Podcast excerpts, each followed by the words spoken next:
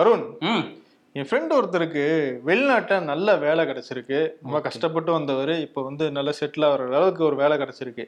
ஆனால் என்னன்னா இவர் வெளிநாடு போனோம்னா இங்கே அவங்க அம்மா அப்பாவை தனியாக விட்டு போகிற சூழ்நிலையில் இருக்காங்க. ஸோ அவங்க வயசானவங்க அடிக்கடி ஹாஸ்பிட்டல் போகணும் மருத்துவ சிகிச்சைகள் எடுக்க வேண்டியதாக இருக்கு. இப்போ எப்படி அவங்கள தனியாக விட்டு போகிறது அப்படின்ற கவலை வந்து அவனுக்கு இருக்கு. இதுக்கு ஏதாவது சொல்யூஷன் இருக்கா? நீங்க கேட்டவன தான் எனக்கு ஒரு விஷயம் ஞாபகம் வருது. அசோக் நகர்ல சமர்பண்னு ஒரு நர்சிங் ஹோம் வந்து இப்போ. சமீபத்துல தான் ஆரம்பிச்சிருக்காங்க. சரி. இந்த ஆர்எம்டி ஹாஸ்பிட்டல்ஸ் இருக்காங்கல்ல அவங்களோட இன்னொரு நிறுவனம் தான் இது. இங்க வந்து ரொம்ப வயசானவங்க அவங்களுக்கு வந்து மெடிக்கல் அசிஸ்டன்ஸ் தேவைப்பட்டாலும் அந்த மெடிக்கல் அசிஸ்டன்ஸும் கொடுத்து அவங்கள வந்து அங்க வச்சு பாத்துக்கிறாங்க. இந்த. மாதிரி ஒரு கேர் அங்க பிபி டெஸ்ட் சுகர் டெஸ்ட்னு எல்லா ரெகுலர் டெஸ்ட்டும் அவங்களே எடுப்பாங்க. இது. குறைஞ்ச விலையில வேற பண்ணி தராங்க. ஓஹோ வீட்டுக்கே வந்து சிகிச்சை கொடுக்கனாலும் கொடுப்பாங்களா? வீட்டுக்கு வந்து பாத்துக்கிறதுனாலும் பாத்துப்பாங்க மருத்துவர்கள் செவிலியர்கள்லாம் வீட்டுக்கு வந்து வந்து ட்ரீட்மெண்ட் கொடுப்பாங்க. இதை தாண்டி வயசானவங்கன்னு மட்டும் இல்ல ரொம்ப தீவிரமான நோய்கள் கேன்சர் டிமென்ஷியா இந்த மாதிரியான பேஷண்ட்ஸை கூட வீட்டில் வந்து அவங்களுக்கான தேவையான மெடிக்கல் அசிஸ்டன்ஸையும் அவங்க பண்ணி தருவாங்க. ஓஹோ. ஸோ இந்த வசதி எல்லாமே இருக்குங்க. ஓ, அது வயசானவங்களுக்கு மட்டுமான இடம் தானா அது? வயசானவங்களுக்கு மட்டும் சொல்ல முடியாது. இப்போ நமக்கே ஒரு ஸ்ட்ரெஸ்ஸாக இருக்குன்னு வச்சுக்கோங்க. சமர் பண்ணு கிளம்பி போயிட்டீங்கன்னு வச்சுக்கோங்க. அங்கே உள்ள வயசானவங்களோட பேசினா நம்மளோட ஸ்ட்ரெஸ்ஸும் குறையும் தானே? Okay okay so okay. Two in one பர்பஸாக கூட இது இருக்கும். சூப்பரான இடத்த சொல்லியிருக்க அருண். நான் கண்டிப்பா இது என் ஃப்ரெண்டுக்கு நான் சஜஸ்ட் பண்றேன். ஓகே ஓகே ஷோக்குள்ள போயிடலாம். Welcome to the Imperfect Show. இன்னைக்கு காலையில ஒரு ஆறு மணி இருக்கும். என்ன பால் வாங்க போனியா? நான் வாங்க போல. அமலாக்கத்துறை வந்து காஃபி டீ எல்லாம் குடிச்சிட்டு. டைரக்டா போய் அவங்களோட ரொட்டீன் அந்த ரைடு இருக்குல்ல ஆமா. ஆரம்பிச்சிட்டாங்க தமிழ்நாட்டுல. சரி. சென்னையில ஒரு பத்து இடங்கள் தமிழ்நாடு முழுக்க ஒரு ஐம்பது இடங்கள்ல வந்து அமலாக்கத்துறை ரைடு வந்து இப்போ போயிட்டு இருக்குது. இன்னும் ஒரு நாள் ரெண்டு நாள் கூட போகலாம் அப்படின்னு சொல்றாங்க. குறிப்பா வந்து மணல் குவாரிகளை டார்கெட் பண்ணி தான் இந்த ரைடு வந்து நடந்துட்டு இருக்கு. ஆமா கிட்டத்தட்ட முப்பது மணல் குவாரிகள்ல ஆல்ரெடி வந்து சோதனை நடந்துகிட்டு இருக்கு. இந்த மணல் குவாரிகளுக்கு வந்து எப்படி நம்ம லீடு எடுத்து வந்தோம் அப்படின்னு கேட்டா அதுக்கும் நாங்க செந்தில் பாலாஜி கிட்ட இருந்தா மணல் கயிறா திருச்சி வந்தோம் அப்படின்னு சொல்றாங்க அமலாக்கத்துறை. ஆமா இந்த மணல் குவாரி விஷயத்துல முக்கியமான சிலருடைய பேர்கள்லாம் அடிபடுது. குறிப்பா கரிகாலன் அப்படிங்கிறவரு. ஸோ இவர் வந்து பல்வேறு குவாரிகள் வந்து இவருக்கு கீழே இயங்குது. அது மட்டும் இல்லாம குவாரி விஷயத்துல தமிழ்நாடு முழுக்க ஆதிக்கம் செலுத்துற ஒரு நபர் அப்படின்ற வந்து இதுல இருந்து தெரிய வந்திருக்கு. அதுக்கப்புறமா திண்டுக்கலை சேர்ந்த ரத்தினம் அப்படிங்கிறவர் இவர் தொழிலதிபராக இருக்காரு. பல்வேறு ரியல் எஸ்டேட் பிஸ்னஸ் பண்றாரு. மணல் குவாரிகள் பெட்ரோல் பங்க் அப்படின்னு ஏகப்பட்ட பிஸ்னஸ் அவர் வீட்லயும் வந்து சோதனை நடந்துகிட்டு இருக்கு. அவர்கிட்ட வந்து எந்த அடிப்படையில் வந்தாங்கன்னா கடந்த சில நாட்களுக்கு முன்னாடி திண்டுக்கலை சேர்ந்த திமுக ஒன்றிய செயலாளர் சாமிநாதன் அப்படின்ற வீட்டில் வந்து சோதனை நடந்துச்சு. அங்கிருந்து வீடு எடுத்து ரத்தினத்தோடைய வீட்டுக்கு வந்திருக்காங்க.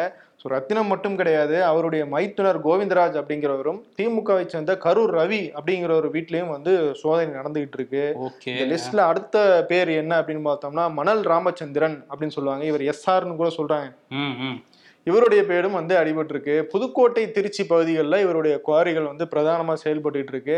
அந்த குவாரிகள்லையுமே வந்து சோதனை நடந்துகிட்டு இருக்கு. இது போக சென்னை நுங்கம்பாக்கத்தில் இருக்கிற ஆடிட்டர் ஒருத்தருடைய வீட்டில் அதாவது சண்முகராஜன் அப்படிங்கிற ஆடிட்டர் வீட்டில் வந்து சோதனை வீடு மற்றும் அலுவலகங்களில் சோதனை நடந்துகிட்டு இருக்கு. இந்த ஆடிட்டர் வீட்டில் ஏற்கனவே இன்கம் டேக்ஸ் ரைடு வேற நடந்திருக்கு. இவருடைய திமுகவில் ரொம்ப உச்சத்தில் இருக்கிற ஒருத்தருடைய நெருங்கிய தொடர்பில் இருக்கவர் அவருக்காக வந்து ஆடிட்டிங் ஒர்க்லாம் பண்ணவர் அப்படின்னு சொல்லப்படுது. ஸோ அவரும் இந்த ரேடாருக்குள்ள வந்து வந்திருக்காரு. இப்படிலாம் போய்கிட்டு இருக்கு. இதுல அடிப்படையே என்ன விஷயம் சொல்றாங்க? என்ன அடிப்படையில இந்த அமலாக்கத்துறை இந்த விஷயங்களை ஃப்ரேம் பண்ணி இந்த சோதனை நடத்துறாங்க அப்படின்னு நம்ம விசாரிச்சதுல என்ன தெரிய வருதுன்னா ம். பொதுவா வந்து மணல் அள்ளுறதுக்கு ஒரு நடச்சீட்டுன்னு ஒன்று கொடுப்பாங்க. ம். ஆஹ் இவ்வளவுதான் மணல் அள்ளணும். இத்தனை லாரி அள்ளலாம் அப்படின்னு சொல்லிட்டு ஒரு ஸ்லிப்பு மாதிரி கொடுப்பாங்க. அந்த ஸ்லிப்பை வந்து அந்த லாரி மணல் குவாரியிலேருந்து வெளியே போகும்போது அந்த லாரி வந்து லாரி ஓட்டுநர் கையில் கொடுத்துருவாங்க. அப்போ வேற எங்கேயாவது செக் பண்ணாங்க அதிகாரிகள் செக் பண்ணாங்கன்னா அதை காட்டி வந்து அவங்க போயிடலாம். அப்படி கொடுக்கப்பட்ட ஒரு எக்ஸாம்பிளுக்கு ஒரு அஞ்சாயிரம் நட சீட்டு கொடுக்குறாங்கன்னு வைங்களேன். அதை இவங்க போலியா பிரிண்ட் பண்ணி பதினஞ்சாயிரம் நட சீட்டா வந்து ஆக்கியிருக்காங்க. ஓகே அளவுக்கு அதிகமா மண் எடுத்திருக்கிறாங்க மண். எடுத்திருக்காங்க. ஸோ அது அளவுக்கு அதிகமா மண் எடுத்தா அந்த போலி சீட் இருக்கு இல்லையா. அது ஏதோ ஒரு ரைட்ல சிக்கிருச்சு. ஓஹோ. ஆமா. ஸோ இப்போ அந்த போலி சீட்டை பிடிச்சோம்னா என்ன ஆகுது? ஜிஎஸ்டி எவேஷன் அப்படின்ற ஒரு பாயிண்ட்டும் வருது இதுல. ஓகே. ஸோ இதெல்லாம் டார்கெட் பண்ணி மணல் குவாரியில கை வைக்கிறோம் அப்படின்ற அடிப்படையில் அமலாக்கத்துறை வந்திருக்காங்க. இன்னொரு பகுதியில் என்னன்னா இந்த நெடுஞ்சாலைத்துறை டெண்டர் இருக்கு இல்லையா? அந்த டெண்டர்களுக்கான அந்த மணல் இருக்கு அந்த கட்டுமான பணிகள் ரோ சாலை கட்டுமான பணிகளுக்கு மணல் பயன்படுத்துறாங்க. அந்த மணலுமே வந்து இந்த மூன்று நபர்கள் சொன்ன இல்லையா மணல் சார்ந்து இவங்க தான் வந்து சப்ளை பண்றாங்களாம். அந்த சப்ளைக்கும் அதிகப்படியான கமிஷன் கேக்குறாங்க. அஹ் இது வந்து என்னன்னா நேஷனல் ஹைவேஸ் அந்த டெண்டருக்கும் வந்து இவங்க அதிகமா கமிஷன் கேட்கறதா ஸோ மேலிடம் ஆமா மேலிடம் வரைக்கும் வந்து புகார் போயிருக்கு. ஸோ அதன் அடிப்படையிலயும் வந்து இங்க வந்து விசாரணை வந்து தொடங்கி இருக்கு இன்னைக்கு சோதனை நடந்துகிட்டு இருக்கு. ஆமா நீங்க சொன்ன மாதிரி அந்த நெடுஞ்சாலைத்துறையில வந்து மண்ணு கேட்டதுக்கு ஒரு அமைச்சர் பேரை சொல்லி கமிஷன் கேட்டதாகவும் ஒரு தகவல் இருக்கு. ஸோ அந்த அமைச்சர் வரையும் கூட இந்த ரெய்டு போகலாம். இன்னொரு பக்கம் நீர்வளத்துறை அதிகாரிகள் ரெண்டு பேர் வீட்லயும் இன்னைக்கு சோதனை நடந்துட்டு இருக்கு. ஒருத்தர் பேரு புதுப்பணி திலகம். அவர் பேரே இதுதான்.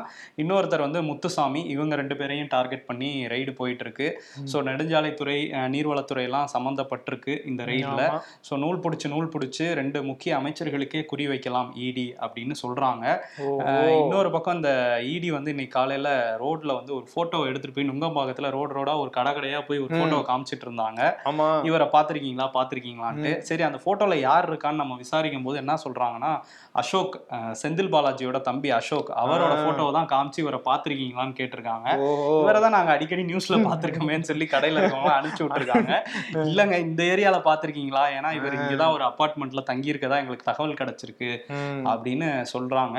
ஸோ இடியில் விசாரிக்கும் போது அசோக்கையும் வந்து தீவிரமா தேடிட்டு இருக்காங்கங்கிறது இது மூலமா தெரியுது. நுங்கம்பாக்கத்துல எவ்வளவு வீடு இருக்கு? எப்படி போய் பொதுவா இப்படி தேடிட்டு இருக்காங்க எனக்கு புரியல. புது விசாரணை மெத்தடா இருக்கு. இடியோட நிலைமை அப்படி தெரு தெருவா போற அளவுக்கு ஆயிடுச்சு. ஆனா வந்து இந்த ரெய்டெல்லாம் வச்சு பார்க்கும்போது திமுகவுக்கு ஒரு நெருக்கடி ஏற்பட்டிருக்கு அப்படிங்கிறது வந்து நம்ம புரிஞ்சுக்க முடியுது. ஆமா. கலைஞர் மகளிர் உரிமை தொகை திட்டம் அதாவது குடும்பத் தலைவிகளுக்கு மாதம் ரூபாய் ஆயிரம் வழங்கும் அந்த திட்டம் செப்டம்பர் பதினஞ்சாம் தேதி அண்ணா பிறந்தநாள் அன்னைக்கு எல்லார் அக்கௌண்ட்லயும் ஆயிரம் ரூபாய் வந்துரும் அப்படின்னு சொல்லியிருக்காரு இப்ப முதலமைச்சர் ஸ்டாலின். இப்ப என்னன்னா மொத்தம் எவ்வளவு பேர் இதுல தகுதியானவர்கள் இந்த தொகையை பெறுறதுக்கு அப்படின்ற லிஸ்ட்டை வந்து தமிழ்நாடு அரசு எடுத்துட்டாங்க. மொத்தம் ஒரு கோடியே அறுபத்தி மூணு லட்சம் பெண்கள் வந்து இதுக்கு விண்ணப்பிச்சிருக்காங்க.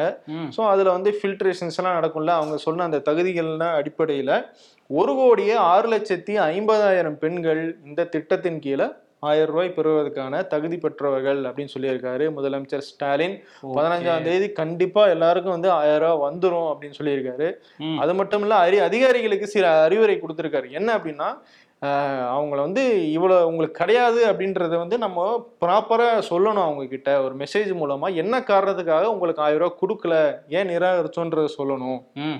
அது போக சில பேருக்கு வந்து பணம் எடுக்கிறதுல பிரச்சனையா இருக்கும். அந்த ஆயிரம் வந்துடும் பேங்க்ல இருந்து அவங்களுக்கு ஏதாவது எடுக்கிறதுல சில பிரச்சனை இருக்கும்.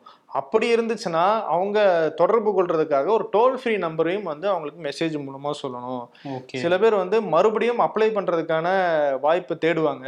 அவங்களுக்கான வாய்ப்பையும் ஏற்படுத்தி கொடுக்கணும் அப்படின்னு சொல்லியிருக்காரு முதலமைச்சர் ஸ்டாலின். ஓ ரீவேல்யூஷனும் அப்ளை பண்ணலாம் அப்ளை பண்ணலான்றாரு. ஓகே ஆனா ஐம்பத்தி ஏழு லட்சம் பேரை நிராகரிச்சிருக்காங்க. ஆமா. ஸோ இது வந்து திமுகவுக்கு எப்படி போய் முடியும் அப்படிங்கிறத பார்க்கணும். ஓகே இந்த திட்டம் மாதிரியே இன்னொரு திட்டம் ரொம்ப கவனிக்கப்பட்ட ஒரு பாராட்டப்பட்ட திட்டம் தான் வந்து முதலமைச்சர் காலை உணவு திட்டம். இந்த திட்டத்துல வந்து ஒரு பிரச்சனை வந்திருக்கு இப்போ. என்னன்னா தூத்துக்குடி மாவட்டம் எட்டயபுரம் பக்கத்துல உசிலம்பட்டின்னு ஒரு கிராமம் இருக்கு. அந்த கிராமத்துல உள்ள தொடக்க பள்ளியில முனிய செல்விங்கிற ஒரு ஒரு பெண் வந்து காலை உணவு வந்து சமைச்சு கொடுக்குறாங்க. இவங்க வந்து பட்டியல் இனத்தை சேர்ந்தவர். அதனால இவங்க சமைச்சதை எங்க பிள்ளைங்க சாப்பிடாதுன்னு சில பெற்றோர்கள் வந்து பிரச்சனை பண்ணியிருக்காங்க. ம். எவ்வளோ ஒரு முக்கியமான விஷயம். பசங்க வந்து நல்லா சாப்பிட்டு இருக்கணுங்கும் போது இங்கேயும் சாதி ரீதியிலான பிரச்சனையை எடுத்துட்டு வந்து சில பேர் நின்றுருக்காங்க ம். இந்த பிரச்சனை பெருசானதுக்கு அப்புறம் இன்னைக்கு வந்து எம்பி திமுக எம்பி கனிமொழி அமைச்சர் கீதா ஜீவன் இவங்கெல்லாம் அங்க போய் நேரடியா அந்த குழந்தைகளுக்கு பரிமாறி அவங்களோட உட்காந்து சாப்பிட்ருக்காங்க ஸோ இப்போ. கொஞ்சம் அடங்கியிருக்கு இருந்தாலும் இந்த மாதிரி பிரச்சனைகள் ஒரு சில இடத்துல வந்துகிட்டே தான் இருக்கு அஹ் சாதி ரீதியான பிரச்சனைகள். எந்த அளவுக்கும் பாருங்க அவங்களுடைய பசங்க தான் அவங்களுக்கும் காலையில பசி இருக்கு அந்த பசங்களுக்கு சாப்பிடணும்னு தோணுதான் அவங்க கிட்ட. சொல்றாங்களா என்ன. சாப்பாடுன்னு கேக்குறாங்க? ஆனா அவங்க அம்மா அப்பா வந்து சாப்பிடக்கூடாதுன்னு சொன்னனால அவங்க சாப்பிடாம பட்னியாவே இருக்காங்க அப்படின்னு சொல்றாங்க. குழந்தைகளுடைய அந்த உணவை விட வந்து இவங்களுக்கு சாதி ரொம்ப பெருசா இருக்குன்றது வருத்தத்துக்குரிய ஒரு விஷயமா இருக்கு. கண்டிப்பா. அந்த பிஞ்சு மனசுல கூட இதை விதைக்கணும்னு நினைக்கிறாங்க. இதெல்லாம் மாறணும். உரிய நடவடிக்கை வந்து அந்த இடத்துல எடுக்கணும். ஆமா. அதே மாதிரி இன்னொரு பக்கம் சீமான் இருக்காருல்ல. இன்னைக்கு ஆஜராவாரு அப்படின்னு சொல்லிட்டு இருந்தாங்க. இந்த விஷயத்துல நிறைய வழக்கு இருக்கு அவர் மேல. ஆமா. இன்னைக்கு வந்து நடிகை விஜயலட்சுமி கொடுத்த அந்த புகார் புகார்ல வந்து வலசரவாக்கம் காவல் நிலையத்துல வந்து ஆஜராக போறாரு அப்படின்னு. சொல்லி பிரஸ் மீட்டுக்கெல்லாம் கூட நாம் தமிழர்ல இருந்து அழைப்புலாம் விடுத்துட்டாங்க. வரப்போறாரு அண்ணன் வரப்போறாரு அப்படின்லாம் சொல்லிட்டு. எல்லாருமே குமிஞ்சிட்டாங்க. ஆனா பார்த்தா கடைசியில சீமான் வரல. உள்ள போன வழக்கறிஞர் வந்து வெளியே வந்து சொன்னாரு இந்த மாதிரி ஒரு சில காரணங்களால அவர் வரல. நாங்க வந்து விஜயலட்சுமி கொடுத்துருக்க புகார்ல எங்களுக்கு சில சந்தேகம்லாம் இருக்கு. ஏன் வந்து வாபஸ் வாங்கினவங்க திரும்ப கொடுக்குறாங்க? இதை ஒட்டி நாங்க நாங்க வந்து ரெண்டு கடிதங்களை வந்து சீமான் தரப்புல இருந்து கொடுத்துருக்கோம்னு அந்த வழக்கறிஞர் சொல்றாரு. ஓஹோ. சரி எங்க இருக்காரு சீமான் இன்னைக்கு? ஏன் வரலன்னு கேட்டதுக்கு பதிலே சொல்லாம கிளம்பி போயிருக்காரு. பட் கடைசி கடைசி நிமிஷத்துல எடுத்த முடிவு தானா இது. போக வேணாம் இந்த வழக்குக்கெல்லாம் நேர்ல ஆஜராக வேணாம் பாத்துக்கலாம்னு சொன்னதுனாலதான் போகல. ஓஹோ. அப்படிங்கிற தகவலுமே சொல்றாங்க. ஓஹோஹோ. நான் பார்ப்போம் தொடர்ந்து. இன்னொரு பக்கம் ஞாயிற்றுக்கிழமை ஏஆர் அவருடைய கான்சர்ட் நடந்துருச்சு இல்லையா? அந்த கான்சர்ட்டுக்காக ஏகப்பட்ட குளறுபடிகள் போற வழியில் ஃபுல்லா வந்து பயங்கரமான டிராஃபிக் இருந்துச்சு ஈசிஆர் ஓஎம்ஆர்ல அந்த டிராஃபிக்ல முதலமைச்சருடைய கான்வேயும் சிக்கிச்சு. முதலமைச்சரை வேற என்ன பண்ணாங்க? ராங் ரூட்ல ஆப்போசிட் லேன்ல மாத்தி வந்து அனுப்புனாங்க இல்லையா. இது குறித்து டிஜிபி சங்கர் ஜிவால் வந்து விசாரணைக்கு உத்தரவிட்டிருந்தாரு. அந்த விசாரணையின் அடிப்படையில இரண்டு போலீஸ் அதிகாரிகளை காத்திருப்போர் பட்டியலில் வந்து இருக்க வச்சிருக்காங்க. இப்போ யார் யார் அப்படின்னு பார்த்தோம்னா பள்ளிக்கரணை சட்டம் ஒழுங்கு துணை ஆணையர் தீபா சத்யன் ஐபிஎஸ் மற்றும் தென்சென்னை சட்டம் ஒழுங்கு இணை ஆணையர் திஷா மிட்டல் ஐபிஎஸ் இவங்க ரெண்டு பேருமே வந்து காத்திருப்போர் பட்டியலுக்கு மாத்திருக்காங்க. ஓகே இதுதான் அந்த இதுல நடவடிக்கை எடுத்திருக்காங்க. ம். அமைச்சர் உதயநிதி ஸ்டாலினுடைய சனாதன தர்மம் சர்ச்சை வந்து இன்னும் வந்து முடியல. கிட்டத்தட்ட ஒரு வாரம் ஆக போகுதுன்னு நினைக்கிறேன் என்னன்னா எடப்பாடி பழனிசாமி இப்போ அது வந்து உதயநிதி ஸ்டாலின் மேல அவதூறு வழக்கு போட்டிருக்காரு. என்னடா இது? அவர் தான் சனாதனம் பத்தி பதில் சொல்லலையே. அவர் எதுக்கு இருந்து இதுக்குள்ள வராரு அப்படின்னு நமக்கு டவுட் வரும். நீங்க வந்து சனாதனத்தை பத்தி ஏன் வந்து எதுவும் எதிர்த்து பேச மாட்டீங்க? எதிர்க்கிறீங்களா? ஆதரிக்கிறீங்களா? அப்படிங்கிற உங்க நிலைப்பாட்டை நீங்க சொல்லவே மாட்டீங்க. அது காரணம் கொடநாடு வழக்கு ஒன்று இருக்கு. அது மட்டும் இல்ல ரொம்ப நாள் ஆட்டு தாடிக்கு பின்னாடி நீங்க ஒளிஞ்சிருக்க முடியாது. இப்படின்லாம் வந்து உதயநிதி ஸ்டாலின் ஒரு அறிக்கை விட்டிருந்தார் இல்லையா? ஓகே. அதுல வந்து இவர் வந்து ரொம்ப கோச்சிக்கிட்டாப்புல. போய் மான நஷ்ட வழக்கு வந்து திறந்திருக்காரு. கிட்டத்தட்ட ஒரு கோடியே பத்து லட்சம் அபரம் எனக்கு வந்து மான நஷ்டமா வந்து கொடுக்கணும் உதயநிதி ஸ்டாலின் அப்படின்னு சொல்லிட்டு சென்னை உயர்நீதிமன்றத்துல எடப்பாடி பழனிசாமி வழக்கு போட்டிருக்காருப்பா. ஓ அது என்ன ஒரு கோடியே பத்து லட்சம்? அது என்ன ஒரு- மொய் கணக்கு தான் எல்லாம். ஆமா ஓகே. இப்ப கோர்ட்ல ஏதாவது கேட்டாங்கன்னா என்ன ஏன் அப்படின்னு கேட்டாங்கன்னா சனாதனத்தை பத்தி ஏதாவது பேசுவாங்களா? அது எப்படி பேசுவாங்க? தரப்பு? அது எப்படி பேசுவாங்க? ஓகே அவங்க பேச மாட்டாங்க. ஆனா வந்து இன்னும் நிறைய பேர் வந்து சனாதனத்தை பத்தி பேசிக்கிட்டு இருக்கிறாங்க. ஏன் பன்னெண்டாம் வகுப்பு பாடத்திட்டத்திலே சனாதனம் பத்தி இருக்காமே. ஆமா. இங்க ஒரு பக்கம் உதயநிதி ஸ்டாலின் சனாதனத்தை ஒழிப்போம் அப்படின்னு சொல்றாருல. ஆனா இன்னொரு பக்கம் தமிழ்நாட்டுல நம்ம பள்ளிகள்ல இருக்கிற மாநில பாடத்திட்டத்துல பன்னிரெண்டாம் வகுப்புக்கு இருக்கிற அறிவியலும் இந்திய பண்பாடும் அப்படிங்கிற அந்த சப்ஜெக்ட் இது வந்து ஒரு ஆப்ஷனல் சப்ஜெக்ட் மாதிரி. அதுல வந்து என்ன சொல்லியிருக்காங்க அப்படின்னா அதுல சனாதனம் பத்தியும் வர்ணாசிர தர்மம் அப்படின்றத பத்திலாம் வந்து விளக்கங்கள் நிறைய வருது. அதுல குறிப்பா சனாதன தர்மம் அப்படிங்கிறது நீடித்து நிலைக்கக்கூடிய அறம் அப்படின்ற அர்த்தம். அப்படின்னு அதுல சொல்லியிருக்காங்க. இவர் ஒழிக்கணுங்கிறாரு ஆனா அதுல வந்து அறம்னு இருக்கு. இன்னொரு பக்கம் வர்ணாசிரமம் அதுல வந்து நான்கு வகையா பிரிச்சிருக்காங்க. ஆனாலும் அதுல வந்து உயர்வு தாழ்வு இல்லை அப்படின்றது வந்து அதுல சொல்லியிருக்காங்க. அது பக்கம் இன்னொரு பக்கம் சனாதனம் வேறு இந்து மதம் வேறு அப்படின்னு திமுக ஒரு விஷயம் சொல்லிட்டு இருந்தாங்க இல்லையா? அதுல இந்து மதத்துக்கு சனாதன தர்மம்னு ஒரு பேர் இருக்கு அப்படின்றதையும் அதுல வந்து சொல்லியிருக்காங்க. ஓ ஆப்ஷன் ஆப்ஷனல் சப்ஜெக்ட்னால இவங்களே ஆப்ஷன்ல விட்டாங்க போல. அவரோட ஃப்ரெண்டு கூட சொல்லலையா? பள்ளிக்கல்வித்துறை அமைச்சர்? அவர் எங்க நீ விளையாடு நண்பா அப்படின்றத தவிர இவர் அவரும் விளையாண்டுட்டு தான் அவரும் விளையாடிட்டு தான் இருக்காரு இந்த விஷயத்தை இவங்க பார்க்காம விட்டுட்டு இங்க வந்து இப்படி பேசிட்டு இருக்காங்க. இன்னொரு பக்கம் அண்ணாமலை இருக்காருல்ல அவர் நான் போராட்டம் நடத்தியே தீருவேன்னு சொல்லிட்டு நேத்து போய் வள்ளுவர் கோட்டம் பக்கத்துல சாலையில உட்காந்துட்டாரு ம். அஹ் மறியல்லாம் பண்ணாங்க. எப்படியாவது கைது பண்ணுங்க கைது பண்ணுங்க நாங்களும் ஃபார்ம் ஆகணும். போஸ்ட்லாம் ரெடி பண்ணிட்டு வந்திருப்பாரு போல ஏறும்போது. பட் கடைசி வரையும் காவல்துறை கைதே பண்ணல. அதுக்கப்புறம் அப்புறப்படுத்தி அனுப்பிச்சிட்டாங்க. ஆனா அங்க பேசும்போது என்ன சொன்னாருன்னா இந்த மாதிரி சேகர் பாபு சனாதன ஒழிப்பு மாநாட்டுல போய் கலந்துக்கிறாரு. அவர் பதவி விலகணும். அப்படிங்கறதான் வலியுறுத்தினாங்க. அதே மாதிரி வந்து இன்னொரு விஷயம் உடன்கட்டை ஏறுதல். அதுவும் வந்து டாபிக்கலா மாறி இருக்குல்ல. அதுக்கு அவர் என்ன விளக்கம் சொல்றாருன்னா உடன்கட்டை ஏறுதல்ங்கிறது பல ஆண்டு காலமா இருக்குது. ரொம்ப வருஷத்துக்கு முன்னாடி அந்த போருக்குலாம் போகும்போது ஒரு ஒரு நாடு ஜெயிச்சிருச்சுன்னா அந்த நாட்டோட அந்நியர்கள் வந்து தோத்த நாட்டுல இருக்கிற அந்த கணவனை இழந்த பெண்களை தூக்கிட்டு போய் அவங்க கற்பை வந்து சீரழிச்சிருவாங்க. அதனாலதான் வந்துட்டு இந்த உடன்கட்டை ஏறுதல்ங்கிறதே நடந்தது. அதுக்கும் சனாதனத்துக்கும் சம்பந்தம் இல்லை அப்படின்ட்டு இருக்காரு சோ அங்க அந்த நாட்டுல வந்து கல்யாணமாகாத பெண்களும் இருந்திருப்பாங்க. பட் அவங்க அதுக்கு என்ன சொல்லுவாங்கன்னு தெரியல. போர் நடந்த காலத்துல இருந்து சரி. நமக்கு விவரம் தெரிஞ்ச ஒரு எழுபது எண்பது வருஷம் முன்னாடி கூட இருந்துச்சுல இது. அவ்வளவு நாள் ஏன் இது நீடிச்சுச்சு அப்படின்ற கேள்வி எல்லாம் அதுல வருது. வருது. ஓகே அவர் ஒரு உருட்டு உருட்டி இருக்காரு ஒரு போராட்டத்தை நடத்திட்டு அவரும். கிளம்பி போயிருக்காரு. இன்னொரு பக்கம் அந்த இந்த இந்தியா பாரத் அந்த சர்ச்சையுமே போய்கிட்டு இருக்கு. அது செல்லூர் ராஜு வந்து எனக்கு இதுதாங்க பிடிச்சிருக்கு அப்படின்ட்டு இருக்காரு பாத்தீங்களா? ஆமா. இந்தியா தான் எங்களுக்கு பிடிக்கும் அப்படின்றாரு இன்னொன்னு கேட்டிருக்காங்க ஏன் அப்படி இந்த சொல்றாருன்னா ஏஐஏடிஎம்கே அப்படின்னு இருக்கு. அதுல இந்தியாவை நீங்க பாரத்னு மாத்திருவீங்களா? அப்படின்னா அடட நல்ல கேள்வியை கேட்குறீங்களே தம்பி. ஆனா எனக்கு இந்தியா தான் பிடிக்கும். பாரதன் மாத்திரமான்னு பின்னாடி யோசிப்பான் அப்படின்ட்டு போயிருக்காரு. ஓ அப்ப மாத்துறதுக்கு கூட யோசிப்பாங்க. என்ன சொன்னாலும் ரெடியா இருப்பாரு அவரு. ஆமா அந்த மாதிரிதான் இருக்கு. ஆனா இதுல ராகுல் காந்தியுமே ஒரு கருத்தை சொல்லியிருக்காரு. இந்தியா பாரத் ரெண்டுமே ஒண்ணுதான். ஏன்னா ரெண்டுமே அரசியலமைப்பு சட்டத்துல இருக்கு. அது ரெண்டுமே நாங்க ஏத்துக்குவோம். ம். ஆனா வந்து இவங்க ஏன் அப்படி பண்றாங்கன்னா இப்ப நாங்க இந்தியா கூட்டணின்னு பேர் வச்சதுனாலதான் இந்த மாதிரி வந்து பிரச்சனை பண்ணிட்டு இருக்காங்க. அப்படிங்கறத பிரான்ஸ்ல போய் பேசியிருக்காரு. இன்னொரு பக்கம் வந்து இந்த பாரத் சர்ச்சை தொடங்குச்சு இல்ல ரெண்டாயிரத்தி நாலுல வந்து உத்தரப்பிரதேச முதல்வரா இருந்தாரு முலாயம் சிங் யாதவ். அகிலேஷ் யாதவோட அப்பா. அவர் வந்து அந்த டைம்ல என்ன பண்ணியிருந்தாருன்னா ஒரு தீர்மானம் கொண்டு வந்திருந்தாரு. சட்டமன்றத்துல. இந்தியா தட் இஸ் பாரத்னு இருக்குல்ல அதை வந்து பாரத் தட் இஸ் இந்தியான்னு அரசியல் அமைப்புல மாத்தணுங்கிறது அந்த தீர்மானம். இதை கொண்டு வந்தப்ப அங்க உள்ள எல்லா எல்லா கட்சி எம்எல்ஏக்களுமே ஏத்துக்கிட்டாங்க. இதை ஏத்துக்காம வெளிநடப்பு பண்ண ஒரே கட்சி எதுனா பிஜேபி தான். பிஜேபி கிட்டத்தட்ட எண்பது எம்எல்ஏக்கள் இருந்தாங்க அப்படின்னு சொல்றாங்க அந்த டைம்ல. அவங்க எல்லாருமே வெளிநடப்பு பண்ணியிருக்காங்க பட் அப்போ என்னப்பா இப்ப நம்ம என்னப்பா ஆன்டி இந்தியன்ஸா ஆன்டி பாரதியன்ஸா என்னன்னு புரியல எனக்கு. ஆமா ஆனா அப்ப பண்ணியிருக்காங்க இப்போ வந்து பாரத்ன்னு சொல்லிட்டு இருக்காங்க. ஜி டுவெண்ட்டி மாநாடு அது வந்து ஜி தலைமையில சிறப்பா நடத்தி முடிச்சிருக்காங்க. மத்திய பாஜக அரசு.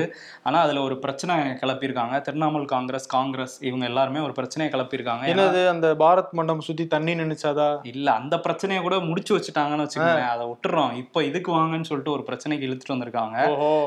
தொள்ளாயிரத்தி தொண்ணூறு கோடி தானே ஒதுக்குனீங்க பட்ஜெட்னு சொல்லி. இப்போ ஏன் நாலாயிரத்தி நூறு கோடி செலவு பண்ணியிருக்கீங்க? அப்படிங்கிற கேள்வி வந்து தொள்ளாயிரம் எங்கப்பா இருக்கு நாலாயிரம் எங்கப்பா இருக்கு எங்க இருக்கு? அதுதான் அவர் வந்து சாக்கத் கோக்லே இவர் வந்து திரிணாமுல் காங்கிரஸ் உறுப்பினர். இவர் என்ன கேக்குறாருன்னா அஹ், இந்த தொள்ளாயிரத்தி தொண்ணூறு கோடி தான் ஜி டுவெண்ட்டிக்கான பட்ஜெட் மீதி உள்ள அந்த மூவாயிரத்தி நூத்தி பத்து கோடி ஜிக்கான பட்ஜெட் அவர் வந்து ஜி டுவெண்ட்டில இருக்க ஜியா? இல்ல நம்ம ஜியா? நம்ம ஜிக்கான பட்ஜெட் அவர். வந்து இது பண்ணிக்கிறாரு. அவரை விளம்பரப்படுத்திட்டு இருக்காரு. அதுக்காக தான் எல்லா இடத்துலயும் பேனர் வச்சு விளம்பரம் பண்ணிட்டு இருந்தாங்க. அதுக்கு தான் இவ்வளவு செலவாயிருக்கு. அப்படிங்கிற மாதிரி போட்டு அதை பிஜேபி தான் கொடுக்கணும் அப்படின்லாம் போட்டிருந்தாரு. இதுக்கு இப்ப பிஐபி அவங்க இருக்காங்கல்ல ஃபேக்ட் செக் பண்றாங்க கவர்மெண்ட்டுக்காக இவங்க வந்து இவங்க தவறான நியூஸை பரப்புறாங்க. இது வந்து வெறும் அந்த ஜி டுவெண்ட்டி சமிட்டுக்கான தொகை மட்டும் கிடையாது. நாங்க இதுக்காக நிறைய இன்ஃப்ரா இன்ஃப்ராஸ்ட்ரக்சர்ஸ்லாம் அரசு கட்டியிருக்கு. இது எல்லாமே நம்ம நாட்டுக்கு ஒரு சொத்து தான் இது நீண்ட காலம் நிலைச்சு நிற்கும். அந்த இது பாரத் மண்டபத்தையும் சேர்த்து சொல்றாங்க. அது ஏதோ தெரியாம கொஞ்சம் தண்ணி என்ன. நீண்ட நாளா நிக்க ஒரு மலைக்கே தாங்கல. டெல்லியில மத்த இடத்தெல்லாம் மறைச்சு வச்சாங்க.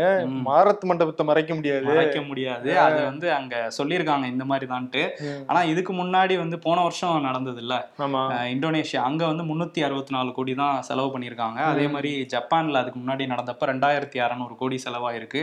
அர்ஜென்டினால ஒரு தொள்ளாயிரத்தி முப்பத்தோரு கோடி. இது எல்லாம் சேர்த்தா கூட இந்த நாலாயிரத்தி நூறு வருமான்னு தெரியல. தெரியலையே. ஆனா இவங்க வந்து நாலாயிரத்தி நூறு கோடி செலவு பண்ணியிருக்காங்க. ஓஹோ ஹோ அப்படியே இந்த ஒரே நாடு ஒரே தேர்தல் அப்படின்ற அந்த விஷயத்த வரும்போது மூத்த வழக்கறிஞர் பிரசாந்த் பூஷன் வந்து ஒரு கருத்தை சொல்லியிருக்காரு.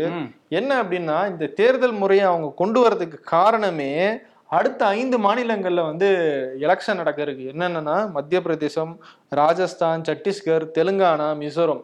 இங்கெல்லாம் பாஜக தாங்கள் தோல்வி அடைஞ்சிருவோம் அப்படின்றது அவங்களுக்கு தெரிஞ்சிருக்கு.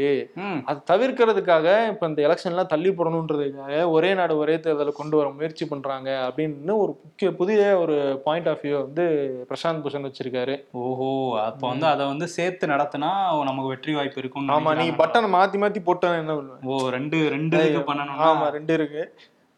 ரெண்டு இல்லப்பா மூணுப்பா. உள்ளாட்சி தேர்தல் சேர்த்து நடக்கும். உள்ளாட்சி தேர்தல் வேற சேர்த்து நடக்குமா? மூணு பட்டன் அப்படி மாத்தி மாத்தி அழுத்தும் போது. தெரியாம நீங்க அப்படி மாத்தி அழுத்தினா கூட இருக்கு. அதுதான் அந்த மாதிரிலாம் பண்றாங்க அப்படிங்கிற மாதிரி அவரு சொல்லிட்டு இருக்காரு. இன்னொரு பக்கம் இன்னொரு மாநிலத்துக்கும் தேர்தல் வரப்போகுது. அதுதான் ஆந்திரா அடுத்த வருஷம் வரப்போகுது. அதுல வந்து சந்திரபாபு நாயுடு முன்னாள் முதல்வர் வந்து கைது பண்ணியிருக்காங்க. நம்ம அன்னைக்கே சொல்லியிருந்தோம். அந்த ஸ்கில் டெவலப்மெண்ட் ஸ்கீம்ல ஸ்கேம் பண்ணிட்டாரு அப்படின்னு சொல்லிட்டு இப்போ அந்த ராஜமுந்திரி சிறையில தான் இருக்காரு. எனக்கு வந்து சிறையில இருக்க பிடிக்கல. நான் வந்து வீட்டு காவல்ல இருக்கணும். ஏன்னா ஹை செக்யூரிட்டி ஒரு முக்கியமான ஆள் வந்து சந்திரபாபு நாயுடு அவருக்கு ஹை செக்யூரிட்டி தேவைப்படுதுன்னு சொல்லி வீட்டு காவல் கேட்டிருந்தாங்க. ஏம்பா இது என்ன ஹாஸ்பிட்டலா நான் வீட்லயே போய் ட்ரீட்மெண்ட் எடுத்துக்கிறேன்னு சொல்றதுக்கு. தப்பு பண்ணா ஜெயிலுக்கு அனுப்புறது தானே இது? வழக்கம் தானே? ஆனா அவங்க என்ன சொல்றாங்கன்னா நாங்க தப்பே பண்ணல. ஜெகன்மோகன் ரெட்டி பழி வாங்குறதுக்காக இதை பண்றாரு. ஓ அதனால நான் வீட்டுக்கு போகணுன்றாரா? வீட்டுக்கு போகணுங்கிறதுக்கு இது பாதுகாப்புன்னு சொல்றாங்க. பட் கோர்ட் என்ன சொல்ல போகுதுன்னு நம்ம பார்க்கணும். ஓகே. அங்க வன்முறையும் அங்கங்க ஆந்திரால நடந்துட்டு தான் இருக்குது. அதே மாதிரி இன்னொரு பக்கம் வன்முறைனா மணிப்பூர். ஆமாம் மணிப்பூரில் தொடர்ந்து வன்முறை சம்பவங்கள் நடந்துக்கிட்டே தான் இருக்குது இவன் வந்து அங்கே அமைதி திரும்பிச்சு நார்மல்சி திரும்பிடுச்சுன்னு அப்படி இப்படின்ற ஒரு பிம்பத்தை வந்து மத்திய அரசு ஏற்படுத்த முயன்றாலும் தினம் தினம் அங்கே துப்பாக்கி சூடு நடந்துட்டு இருக்கு. நேற்று கூட ஒரு மூன்று பேர் வந்து கொல்லப்பட்டிருக்காங்க. அது மட்டும் இல்ல மணிப்பூர்ல ஒரு பகுதியில நிலநடுக்கமும் ஏற்பட்டிருக்கு. துயரத்தோட துயரமா இதுவும் சேர்ந்துட்டு இருக்கு. ஆமா. அதுல வந்து எந்த உயிரிழப்பும் இல்லை அப்படின்னு தான் சொல்றாங்க நிலநடுக்கத்துல. ஆனா அந்த மூணு பேர்னு சொன்னீங்கல்ல மூணு பேருமே குக்கீஸ் அப்படிங்கிறது அந்த குக்கி பழங்குடியினத்தவர்கள். ஓகே இந்த வன்முறையெல்லாம் இருக்கட்டும். வெ- வெளிநாட்டுல வன்முறை பண்ணிட்டு இருக்காங்கல்ல ரெண்டு பேர். ஒன்னு வந்து புத்தின் இன்னொன்னு வந்து கிம் ஜாங் உன் வடகொரிய அதிபர் ரஷ்ய அதிபர். ரெண்டு பேரும் வந்து சந்திச்சுக்கிறாங்க. அதுவும் வடகொரியால இருந்து ட்ரெயின்ல கிளம்பி போயிருக்காரு. ஓஹோ. பாதுகாப்பான ட்ரெயினா ம். அதுல வந்து போய் அங்க ரஷ்யால இறங்க போறாரு அப்படிங்கிற தகவல் வந்து வெளியாயிருக்கு. ரெண்டு பேரும் ஆயுதங்களை மாத்திக்க போறாங்களாம் அவங்க கிட்ட இருக்கத. இப்ப ட்ரெயின்லயே போட்டு எடுத்துட்டு வந்துருவாரா? ஆமா அதுக்கெல்லாம் கம்பார்ட்மெண்ட்ஸ்லாம் வச்சிருப்பாங்கன்னு நினைக்கிறேன். அதுல எடுத்துக்கிறாரா இல்ல அப்புறம் ஏதாவது அனுப்பிச்சு விடுறாங்களான்னு தெரியல. சரி. பட் உக்ரைன்ல யூஸ் பண்றதுக்கு சில ஸ்பெஷல் ஆயுதங்கள் வாங்குறாங்களாம். கொரியா கிட்ட இருந்து. அதாவது வட கொரியா கிட்ட இருந்து. ஓஹோஹோ. டேய் உங்களோட பெயிண்ட் தரமா இருக்கோ இல்லையோ? ஆனா இந்த வாலி எங்க வீட்ல பாத்ரூம்ல நல்லா உழைக்குதுடா. என்ன ப்ரோ ஜவான் மூவிக்கு போறீங்களா? டேய் நான் ஆக்சிடென்ட் ஆகி வீட்டுக்கு போயிட்டு இருக்கேன்டா. அவன் ஜவானுக்கு எல்லாம் இந்த இந்த கெட்டப்ல கெட்டப்ல போயிட்டு இருக்கேன் என் படம் பார்க்க.